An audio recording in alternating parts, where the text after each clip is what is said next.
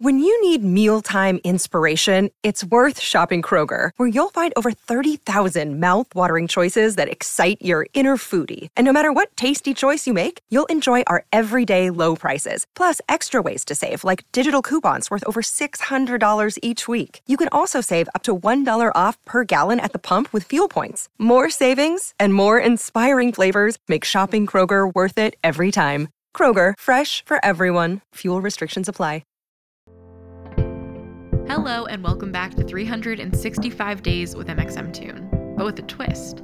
I'm Maia, a singer, songwriter, videomaker, and Oakland native. I'm also a huge fan of history. I love untold stories, gross facts, hidden secrets, anything weird, dark, and funky from the past. This month, we have some very special episodes. Each week, one of my friends will be taking over the podcast to share their favorite deep cuts with you. This week's host is Ricky Montgomery, who you may recognize from songs like Mr. Loverman or Line Without a Hook. So, Ricky, take it away. It's 365 with Ricky Montgomery. new facts every day. So don't leave too soon. I'm gonna teach you stuff. No, it won't be tough. Gonna go a year till you've had enough. It's 365. Ricky Montgomery. On this day in maybe 1392, maybe 1564, we don't really know. But on this day in some year in the Middle Ages, April Fool's Day was celebrated for the first time. Let's look back at the complicated origin story of this whimsical holiday. Every year on April 1st, it's strangely socially acceptable to prank all your friends and family. One year I went into our kitchen um, and we had two nozzles at the time in our kitchen. One was the regular nozzle, and one was like one of those trigger nozzles that you have to squeeze with your hands to turn on. Um, I realized that if you tape down the trigger, then instead of the sink turning on like normal, it would just spray at whoever turned the sink on. And so I thought that was hilarious. And I did that for like three years. And every morning, my parents would go into this kitchen and turn on the sink and just get completely drenched and be really mad at me, which means it was a good prank. So that was fun. Anyway, it's not clear how this became a holiday that's been celebrated across the world for hundreds of years, but historians have several theories. There's a typo in Geoffrey Chaucer's The Canterbury Tales, published in 1392, that references an event on March 32nd. Even back then, the month of March ended after 31 days, so people found this typo very amusing. So much so that readers joked about April 1st being the 32nd day of March. Historians aren't positive that this is where April Fool's Day comes from. In fact, some translators of the Middle English Story Collection think that Chaucer was actually writing 32 days after March. Still, this is widely considered to be one of the first potential origin stories for this silly holiday. Then, in 1508, the French poet Eloy d'Amerval made the first known reference to Le Poisson d'Avril, which translates to the fish of April. To this day, French people use this fishy name to refer to the holiday, and kids incorporate it into their pranks. One of the most popular April Fool's pranks in France is to draw a fish on a piece of paper and try to tape it to someone's back without them noticing.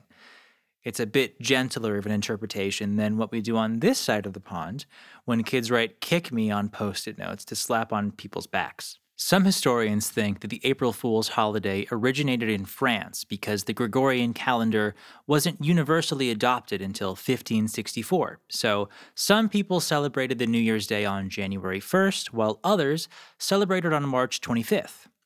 New Year's festivities generally lasted for a week, so exactly a week after March 25th, April 1st, those who celebrated the new year in January would make fun of the people who were recovering from a week of frivolous partying.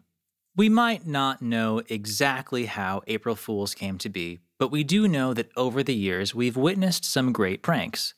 In 1957, when television was still a new invention, perhaps it was a bit easier to pull a fast one on not so tech savvy viewers. The BBC filmed a compelling segment about how spaghetti grows on trees in Switzerland. Whoever was working on this project really committed to the bit. You can watch on YouTube as a calm, convincing narrator explains the spaghetti harvest while clips of people pulling spaghetti from the trees graces the screen. The British seem to have an excellent sense of humor because one of my other favorite April Fool's pranks of all time was also broadcasted on the BBC. On a morning radio show, British astronomer Patrick Moore said that in approximately 9:47 a.m. that day, Pluto would pass directly behind Jupiter in orbit, causing a momentary shift in gravity on planet Earth. So if you jumped in the air at exactly that moment, you'd float. It's funny to imagine a bunch of excited listeners jumping in the air with hopes of defying gravity, but some listeners played along with the joke, calling back and claiming to have flown around their homes. Last but not least, in 1997, Taco Bell printed a full page ad in the Philadelphia Inquirer, New York Times, Washington Post, USA Today, and other major papers, claiming to have purchased the Liberty Bell. They wrote that they would rename the historic object the Taco Liberty Bell, and that it would split time between Philadelphia and California, where Taco Bell is headquartered. Like most April Fool's jokes, some people got the joke and some people got really mad. Unfortunately, no one thought to warn the National Park Service's Philadelphia branch.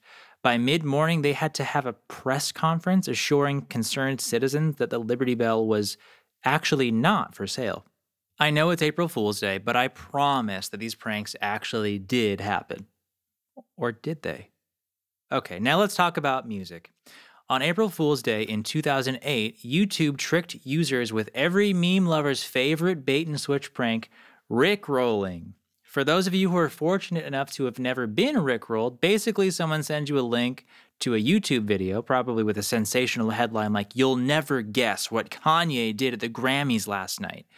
And then the link you click is actually just the music video for Rick Astley's 1987 hit, Never Gonna Give You Up. So on YouTube, all of the featured video links on the homepage were all just Rickrolls. Over 7 million people fell for the prank, so nice work, YouTube.